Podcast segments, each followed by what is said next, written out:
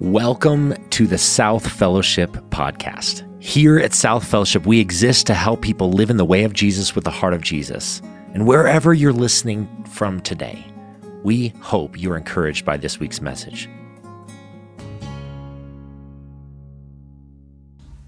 Good morning, friends. How are you doing today? My name's Alex. I'm one of the pastors here. If you're visiting, we're really glad that you are. It's great to have you here. Uh, and uh, yeah, what a beautiful day to join us on. I'm going to start us with a question.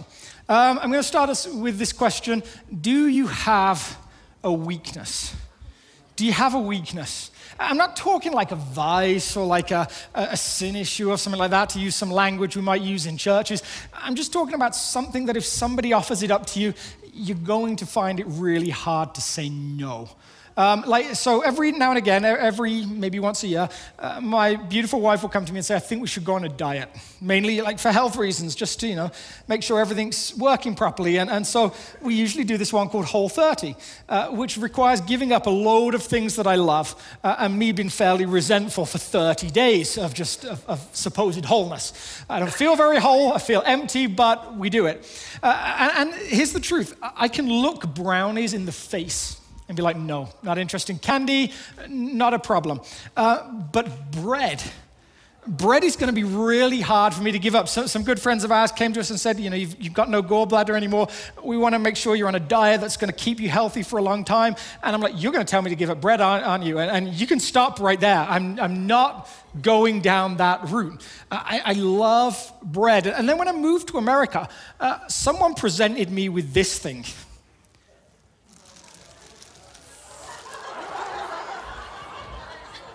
Now, now, when I came, I was deeply suspicious of, uh, of you people that I've come to love very much. Um, I, I, was, I, I, didn't think that you understood um, beer or chocolate or um, some, some, some, other stuff as well, but, but bread as well.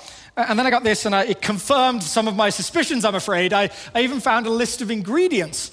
Um, that's a lot of ingredients for bread. Let me just say that. Generally, bread comes with five ingredients, and, uh, and azodiacarbonamide is not traditionally one of the ingredients of bread, nor is high fructose corn syrup and all of these other things. So, a few life lessons for you if, if this is still your bread of choice. Uh, if you can leave bread in a drawer for two months and it looks the same when it came, comes out, that's not bread. If you can squash it into a ball and it springs back to the shape that it was before you squashed it, also not bread. Um, so I just thought it was worth getting that out of the way as we begin our discourse on bread. So, so just to make sure we were all on the same page, I had someone make this. Our good friend Eric Schmidt made this for me. Uh, and, and I'll be honest, someone on staff, I think it was Aaron, said to me, So, so is this like an illustration or something? I was like, Not really. I guess it could be. Uh, really, what it is, is I'm on Whole 30 and I really want to eat bread. so, so just as part of the sermon, this just felt like an opportunity for, for me to, oh, look at that, it's so good. For me to have bread. And if you're watching at home, you can go get some bread, but these guys in here, they're stuck with me. And, uh, man. And Eric Schmidt is working some kind of witchcraft with this stuff. This stuff is incredible. And so, Here's the deal if you listen patiently and well, I will share some with you at the end of the service. I'll be walking around. I can't do that to you anymore. Oh, that's so good. Let me take a drink of water and then we'll get started for real. We get to talk about bread. And in Jesus' day, the conversation about bread was a very real one. There was a discourse on bread who had it, who didn't have it. In a society that looks almost nothing like ours today, he spoke mainly to a group of people who survived on wages from day to day. If you didn't work today, the chances are you didn't have bread tomorrow, and that got bad really, really quickly. Jesus talked regularly and often about bread. Before we go too far down this train, though, let me just make sure everyone's up to speed. This whole prayer begins with some disciples of Jesus coming to him and saying, Lord, teach us to pray. To phrase that another way, you may say they asked a question something like this, or made a statement something like this Show us something that works. Show us something that works. They were not irreligious people. They had grown up with religion. But in Jesus, they see a way of being, a way of connecting with God that seems and appears to be different. So their plea to him is show us what you're doing. How is this working for you? We want to learn from you. And in response, he gives them 57 words after a preamble that teaches them a couple of principles. And they are these, the ones that you just read Our Father in heaven, hallowed be your name, your kingdom come. Your will be done on earth as it is in heaven. Give us today our daily bread and forgive us our debts as we have also forgiven our debtors. And lead us not into temptation, but deliver us from the evil one. As we talked about a couple of weeks ago, there is one opening that really changes everything. The idea that you and I can come to God and call him Father, that these 12 men could come and call him Father, was groundbreaking enough. But then three clauses about God, three things that speak about God and his name being holy, three things that talk about God and his kingdom that might come and his will that might be done on earth like it is in heaven. And then these three petitions that we're slowly getting to. And Yvonne walked us last week through your kingdom come, your will be done on earth as it is in heaven. So, this is Matthew writing, an early follower of Jesus. A slightly later follower of Jesus called Luke will phrase it just a little bit differently. Father, hallowed be your name, your kingdom come. He leaves out the heaven part, but it seems that Matthew wants to remind us that there is a place on earth where God's will is done. It may not be this place right now, but it will be one day. He wants to say that in the, all the universe that you see, there may be only just earth where his will isn't done. Maybe, just maybe, everywhere else else, it is done. And maybe that can change one day. And maybe you and I get to participate in that on some level. These were people that had a very definite view of tiers in the world. So I picked the Shire because it exemplified to me the most about what is wholesome on earth. But there was the earth tier, and then they were very aware of the tier above the earth tier. Somewhere there was earth, and then there was heavens. And, and later on, as the language started to develop, as the thought started to develop, you slowly start to get this other place that you don't want to go. But for most, the most part, the language was fixed on there is earth and then there is heaven. And what would it look like if heaven stepped down to earth? What would it look like if the principles that were at work in God's kingdom there started to work here as well? This, in the first century, was rebellious language. The Roman Empire covered maybe half the known globe at this point. And you couldn't pass it off and say, well, you know, we're really talking about a spiritual kingdom. They didn't want any other kind of kingdom. You couldn't say it's going to be some time in the future. Uh, they believed their kingdom, the Roman Empire, was going to last forever. It was a problem, however, you phrased it. When Jesus talks about a kingdom coming, he's using what you might call eschatological language. Now, I know some of you are only one coffee into the day, so throwing words like eschatological at you is a little unfair, but I just mean like to do with the end, to do with some kind of change, some kind of way God might work in the world. And so Yvonne walked us through the fact that God invites us to participate and partner with Him in this world. You are offered a commission and, and you get to participate. You get to say yes, which is good news indeed. And then, after all of this, after all of this spatial language, this big story, he then says, Oh, and give us today our daily bread. It's space, it's up there, it's eschatological, it's stepping down into this world. And then it's, Give us today our daily bread. It's bread. It's just bread. Give us today our daily bread. What did Jesus mean? What did Jesus mean? And, and maybe what does Jesus mean, or what did Jesus mean by bread? The language that he uses is actually maybe a little confusing, certainly interesting. He uses this phrase, epiousion arton. So arton is bread, and then epiousion appears nowhere else in Greek literature of this age. It's just not there, it's just missing. This is the, the one time it gets used. You might say it's the right amount of bread for tomorrow. If you're praying at night, it's like, God, provide for the next day, provide for the, the near range, the, the sort of like the just about to arrive time frame. What does Jesus mean when he says, Give us today our daily bread? What does he mean by bread? So, given that he talked about a kingdom coming down, maybe it's that word I used already, that confusing long word, eschatological. Is that what he's talking about? Is he saying God provide for this kingdom to come, provide for this thing that we can't see yet, give us the resources to make the kingdom happen. You could make an argument that the translation could be the bread for what's next, the, the bread for the coming thing.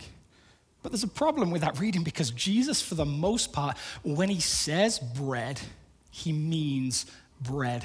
Jesus dealt very particularly with people's physical needs. He did it often and regularly. He cared about what was practical. So I would suggest that the large part of this language about bread is about the physical.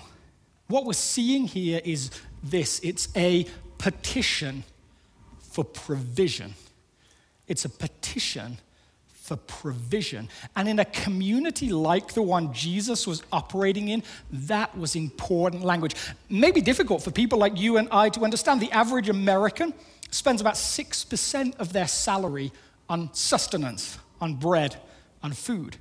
The average Nigerian spends 60% of their salary on bread or on food. And 100 years ago, the average person in the West spent around 90% of their salary on bread or on food. Our dialogue, and narratives around bread have fluctuated and changed as the years have gone on. But to this community, as I began with, the language about bread and the daily need for it was, was very relevant and very important. Some people had lots, and lots of people had none. So when Jesus says daily bread, one, it spoke very much into like a deep need that they were aware of. What if God doesn't provide for tomorrow. But it also probably tapped into at least one story that taught them a lot about how God might provide bread for them. So if you have a text that you're following along in, you can go back to Exodus chapter 16, and we're going to pick up in verse 1. The whole Israelite community is how it begins. This Israelite community it speaks of have been in slavery in a land called Egypt, the superpower of the day, for about 400 years. Uh, life has been rough. They have cried out to God. A deliverer, deliverer has come called Moses, uh, and he has miraculously, through God's favor, brought them out of Egypt into this desert, which is between Elim and Sinai. On the 15th day of the second month after they had come out of Egypt, in the desert, the whole community grumbled against Moses and Aaron. They have come from a city where there are some resources, and now they are in a desert where there are no resources. What do they not have in deserts? They don't have water and they don't have bread. And so this community finds itself free, but now starving, hungry. The Israelites said to them, If only we had died by the Lord's hand in Egypt. They specifically say, We wish we were dead. It would have been better this way. Why, didn't he just kill us then? There we sat around pots of meat and ate all the food we wanted, and maybe we question Are you remembering the story accurately? The slavery that you described was not one of sitting around big pots of meat. It was not one of abundance. And yet, to this starving people, suddenly it's like, oh, if we could go back, remember the old days? They were so good. We got to eat all that we wanted. Life was great. But you have brought us out into this desert to starve the entire assembly to death. You've brought us out to starve the entire assembly to death. The people are grumbling, the people are unhappy. Then the Lord said to Moses, I will rain down bread from heaven for you. The people are to go out each day and gather enough for that day.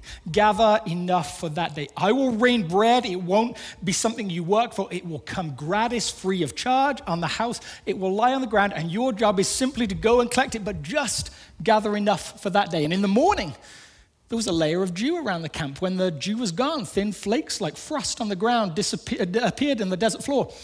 When the Israelites saw it, they said to each other, What is it? For they did not know what it was. Moses said to them, It is the bread the Lord has given you to eat. This is what the Lord has commanded. Everyone is to gather as much as they need. Take an omer for each person you have in your tent.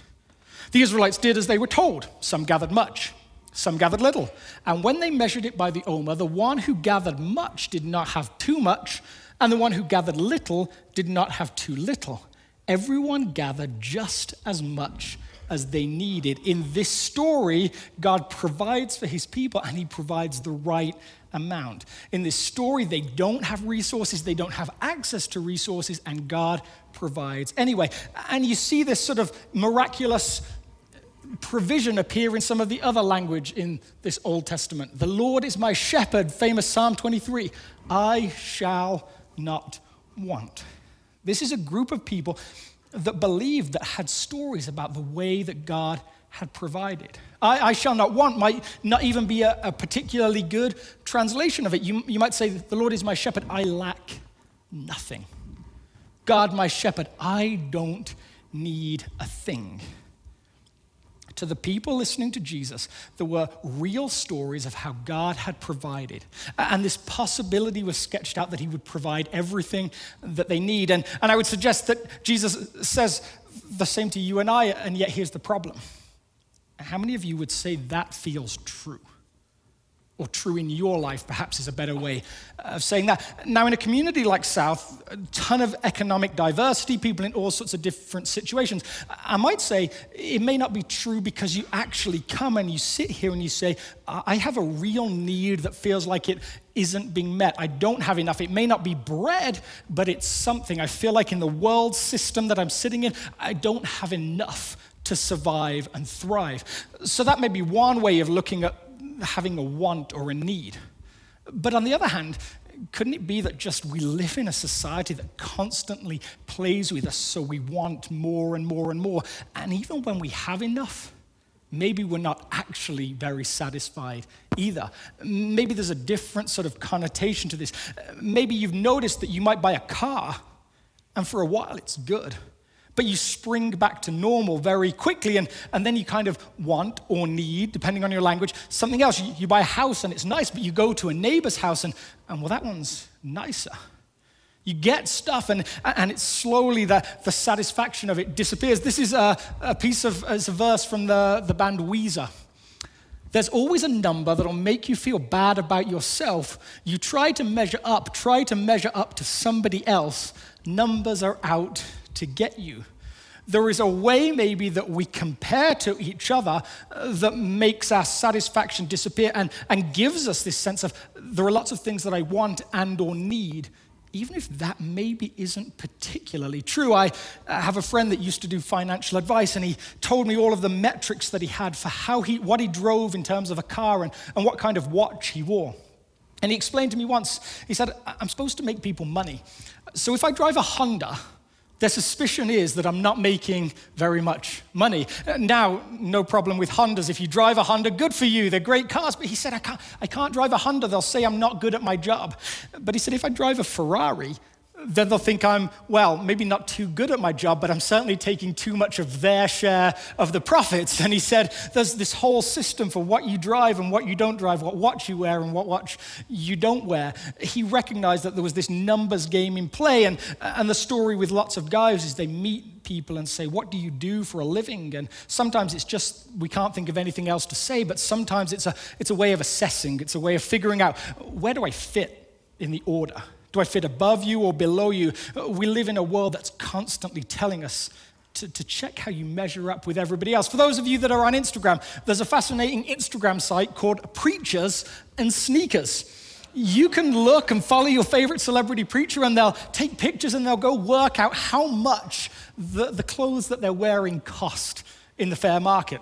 So we see here a guy who I don't know, that's why I picked him. I didn't think it was fair to pick someone I knew. Uh, but it says that he bought these shoes that maybe are about $1,000 normally, and, and there he goes. And, and I show you this so you can keep me in check, right? If I ever end up on here, you can come and, and slap me or something like that. I think I'm fairly safe today. I don't, I don't, think, I don't think there's going to be a problem. But, but there's this whole culture here, right? Even the New York Times asked the question should pastors wear $5,000 sneakers? Even for those of us that would claim to be following Jesus in a particular way, there is a temptation to think about what the outside looks like and how you can measure up to people around you.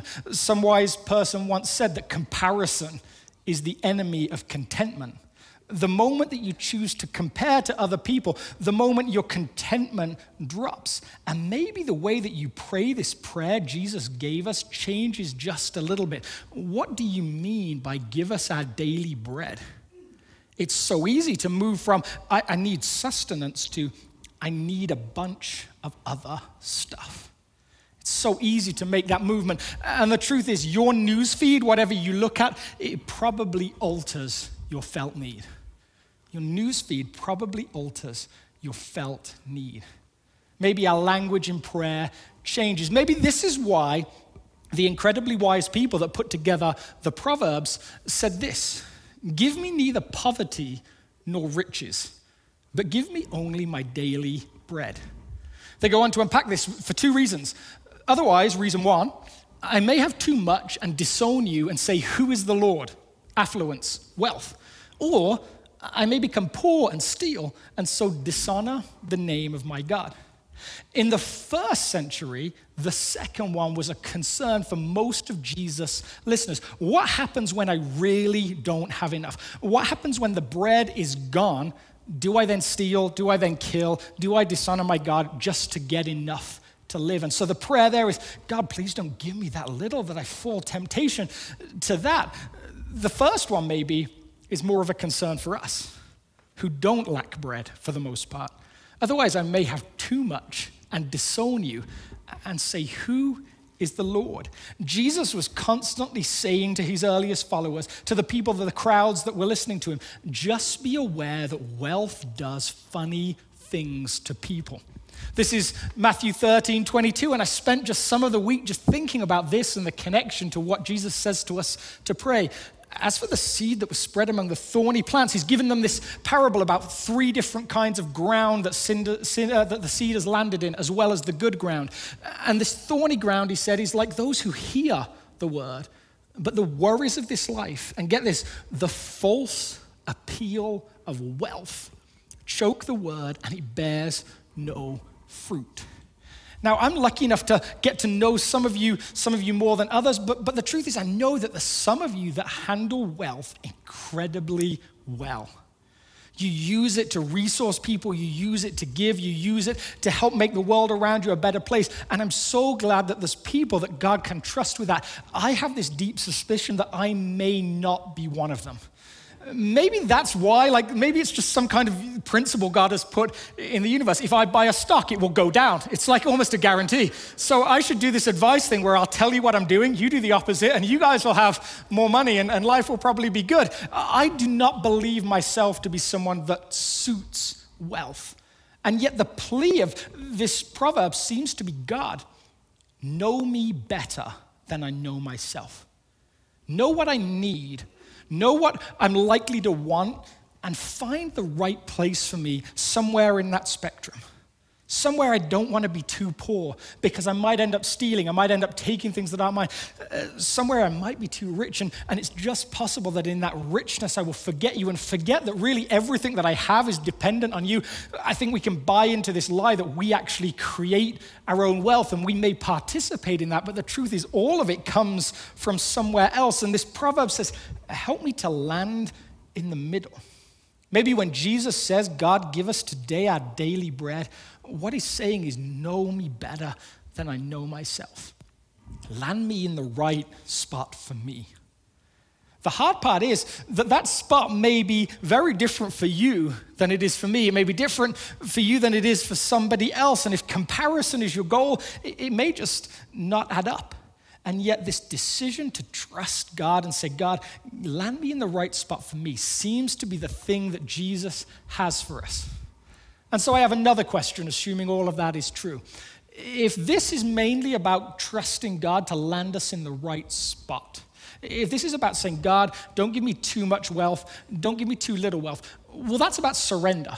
That, that's about giving it up and saying, God, you make a decision. That seems healthy. That seems like a good thing to take away from today. But is there an action? Is there something we're supposed to actively do? Surrender is almost like a, a passive doing, it's, it's giving it up to God. But but is there an action? Jesus has talked about the kingdom coming, he's talked about participation. And so, is there a sort of some kind of connection to the kingdom is coming? You get to play a part in it, I get to play a part in it. And is there something we're supposed to do with our bread? And here's a clue here. What does this mean for people who don't have a need for bread? Give us today, is the language that he chooses. Maybe the emphasis isn't just on daily and bread, but maybe it's on us. Somewhere, this language is plural for a reason. It's plural for a reason. It matters that it's about us. This isn't about your bread. This isn't about my bread. This is about our bread. This has a plurality to it that seems to matter. I love what our food bank does. We have all of these wonderful volunteers that they help feed about 60 families a week, which just makes such a difference. And you guys participate in that. We're so thankful for the way that you do that. And as I wander around the church, sometimes I just get bored, so I just go for a wander. I notice this sign. It says this Please take what you can use. Remember, others will be shopping after you.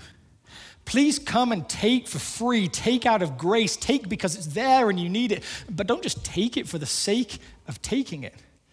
Make sure that you remember that there's someone else who's coming along who may have that need and think, process what you're doing with that bread. Think about how it might be shared and how it might resource more people than just you.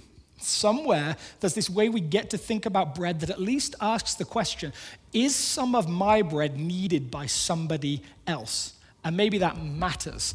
This is the wonderful Colorado River that begins in Colorado, as you might guess from the name of the river. And you can raft down it, you can do all of these wonderful things, all these beautiful sights to see. And as it makes its way to, down towards Baja, California, I pronounced it Baja in the first service, and I was told that was wrong. Apparently, my, my Spanish pronunciation, not so good. But the Gulf of Mexico, as it makes its way down there, it hits this incredible site that is the Hoover Dam, built in the 60s, built out of necessity, built out of the need for water in places that don't have water, built so that farmers could make sure they could grow enough crops, built so that you and I could have our daily bread. Good, nothing wrong with that, all important. We needed access to that water. But look what happens as this river makes its journey down here through Arizona, down to Baja, California. Just uh, show you my accent's working. When it gets there, this is what the river delta looks like. It didn't always look like that. When there was no dam, it teemed with life, it teemed with fish, it teemed with tourists, it had so many different things happening there. It was an ecosystem that was just full of life. And now it isn't. When they asked one uh, fisherman who had lived there in his 80s, he said this it was a lot deeper then than now. It was a lot deeper then than now. Was the dam created so that crops could be grown, so important things could happen? Yes. Has that created a need that wasn't there before for a whole other group of people? Yes. And somewhere there, there is a tension, right? Somewhere there, it's not just as simple as knock down the dam, let the water go. Again, loads of people will go hungry. But somewhere there is a whole system of how water is shared that actually matters. Somewhere, when we think about our daily bread, we don't just get to ask, What do I need? God, what can you provide for me? We also get to ask, What does another person need? It isn't just about me, it isn't just about you. Somewhere, the language is about us. It was a lot deeper then than now. It was a lot deeper then than now. We had a lot more before you guys came along. There is tension there for us to wrestle with. Somewhere it seems like when Jesus says to pray our daily bread, it's not just a petition for provision. Somewhere the, the invite is this Somewhere the invite is a participation in provision. You get to participate, and I get to participate. To go back to that Moses story, that Exodus story that we began with, this is the next part of the story. Then Moses said to them, No one is to keep any of it until morning. However, some of them paid no attention to Moses. They kept part of it until morning, but it was full of maggots and began to smell. So Moses was angry with them. In this narrative, there are a group of people who, in the midst of God's provision, keep more than they need, and the next morning when they go back to it, it is no longer good. I'm not saying to you, and I'm not saying to me, you should give away everything you own. You should only have enough for just tomorrow. I'm saying to you, do something harder. Wrestle with that tension. Ask God what that means for you. I'm not saying cancel the 401k. I'm not saying cancel all planning for retirement, but I'm saying wrestle with that tension. This is a passage from this prophetic book, Ezekiel. It talks about a city called Sodom, which is somewhat famous for being destroyed by fire and brimstone. And we think we know that story, and then look how God unpacks that story through this prophet. He says, Now this was the sin of your sister Sodom, the city that was destroyed. She and her daughters were arrogant, overfed, and unconcerned. They did not help the poor and needy. Whatever we think may be the root cause of Sodom's destruction, what we're told is this they were unconcerned. And my plea for you and I is not, I don't want to tell you what to do. I'm not even telling myself what to do, but I'm pleading with us oh, don't be unconcerned. Daily bread is far more than just God, give me what I need. It is about provision for everybody, always. Jesus was constantly interested in what people had to eat. Just before feeding 5,000 people, miraculously, he has this challenge for his first followers. When he landed, he saw a large crowd. He had compassion on them and healed their sick. As evening approached, the disciples came to him and said, This is a remote place and it's already getting late. Send the crowds away so they can go to the villages and buy themselves some food. Send the crowds away so they can deal with their own needs and find their own daily bread. They do not need to go away. You give them something to eat. Jesus, in the midst of his earliest followers, who have said, We don't have enough even for us, says, Share it anyway. Share it anyway. And then he does this miraculous provision thing, which kind of like, wow, where did that come from? And yet the, the plea for the disciples is no, don't give up on sharing just because you feel you might have not have enough for tomorrow. Find ways to share with those who need it the most. Give us today our daily bread is not just a prayer, it's a deeply challenging spiritual principle to live by. Give us our daily bread. It's not eschatological in my mind, it's probably physical, but I just wonder if there's another twist as well, because this is what I love about Jesus. Jesus has this incredible way of being able to take something obvious and then at different points in his conversation just twist it a little bit. So maybe it has a spiritual meaning as well. My question for us is what might he mean in terms of the spiritual sense of give us today our daily bread? When fasting in the desert, Jesus' statement on bread was this Man, shall not live on bread alone, but on every word that comes from the mouth of God. Man shall not live on bread alone, but on every word that comes from the mouth of God. Jesus talks about bread as something that we can have and we can have our fill of, but if that's all we have, we may find there's a twist. We may find that we find ourselves emptier than we realize. I would suggest that somewhere in the West today, we are, we are wrestling with this dilemma. I wonder if we at times are starving people that are never hungry. I wonder if we're starving people that are never hungry. We're never hungry in the physical sense, but because of what we have, because there is so much, somewhere deep inside us, there is this spiritual aspect that, that we are malnourished and really starving for something more. And Jesus pushed to the crowds listening to him, well, oh, I fed you, but there's more than just that thing. In a whole discourse in John's Gospel in chapter 6, he makes this incredibly broad statement I am the bread of life. I am the bread of life. In actual fact, as the crowds arrive, he, he looks at them and says, I know why you're here. You're here because I fed you. You're here because I gave you food and you didn't have any, and, and that's, that's fine, but, but know that that's not everything that I long to do for you. Know that there's something else that you need that is beyond that. Jesus, it seems, is interested in their physical food, but more than that, perhaps he is interested in their spiritual food. Really, his words to them seem to be something like this Don't find yourselves full of physical food and find yourself starving spiritually. And when asked to unpack what that meant, he said, I am the answer to that. If you have any questions about whether Jesus thought he was the answer to that spiritual malnutrition, he was like, No, no, I am the thing. I am the bread. And this is the moment, this struggle in John chapter 6 is the moment where it says, And many of his disciples left him because they said, Who can, who can handle that? You're calling yourself bread, you're calling yourself sustenance, you're saying you are the answer. And he said, Yeah, I am. Jesus' discourse on bread is strong. He says that God longs to provide for our needs.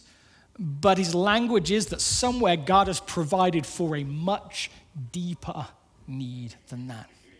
Perhaps today our struggle is this we are so obsessed with the physical thing that we miss the spiritual thing. And when we get to those lowest points, the chances are that the physical thing, just having enough to eat, just doesn't cut it and give us what we need anymore. I have an Old Testament professor when I was in seminary. And in the middle of an Old Testament texts class, he just dropped in this deeply personal, emotional story. I think it was in the book of Job, and he began to tell us about the moment where that story became real for him. He said, There was this moment where I lost everything. My wife and I split up. She left. She took the house. She took the kids. And I was left with nothing lost my job because of the depression, just, just had nowhere left to go. And he said, I found myself in the middle of winter, stood by a lake covered in ice. And I had this moment where I was about to throw myself into this lake and just end it all. To do what the people in the desert said, like, it would be better if we died before, let's just end it here. And he said, in the midst of that, in the, the moment before leaping, that moment just before I jumped, he said, I heard a voice of God. And he said, I'm not saying it was like some kind of internal thing, I'm saying loud, outside, audible. And in that moment, God said to me this He said, If you have nothing else, am I enough for you? If you have nothing else, am I enough? And he said he wrestled with this, this question Is he enough? And he said, in that moment, he said, I got down on my knees by the side of a lake and I said, If I have nothing else, you are enough. You are enough. Jesus, the bread of life, comes and stands in the midst of us uh, on earth and says, I have come to provide something far more than just bread. In all of your deepest need and lack, in all of your brokenness, in your need for forgiveness, I have come to give you that thing that you most need. His call for his earliest followers is pray regularly and often, God, give us today our daily bread. But don't miss out on that other application. Jesus came that you may have life and life to the full. Let's pray. God, in the midst of a discourse language on bread, thank you that you cared for the physical needs of those who needed you. Thank you that you spoke to ordinary, everyday people, people concerned about whether the money they would earn today would feed their families tomorrow. And you provided and said, God cares and knows and provides. Thank you for the way that you challenge us on how we share our bread. May we not be people that eat bread belonging to other people, that sit and eat bread while the one next to us has nothing to eat. May we not miss out on the spiritual bread that you talk about, that you came and your death and resurrection meant the possibility of life. If you are here and perhaps you've never been able to believe that Jesus matters, maybe you like some of his teaching, but the idea of him bringing life and being bread to, to survive on, maybe that seems foreign. And we're going to close our service by singing and that song is almost an invitation. It's an invitation to attach bread and breath to each other. To talk about how God sustains with each breath that we take in and each breath that we let out. That God sustains and that He is the bread of life, the thing that we need, the thing that your soul needs. And in a time and a place where it's so easy to believe that we survive on what we need physically. Jesus' push to us is, is, is that really all you need?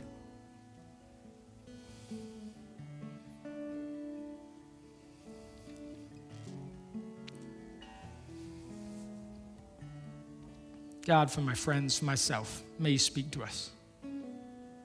Meet us at the point of our need. wherever that is. Amen. If God is working in your life through this ministry, join us in reaching others by partnering with us. You can give online at southfellowship.org/give or on the South Fellowship Church app. Thanks again for listening and have a great rest of your day.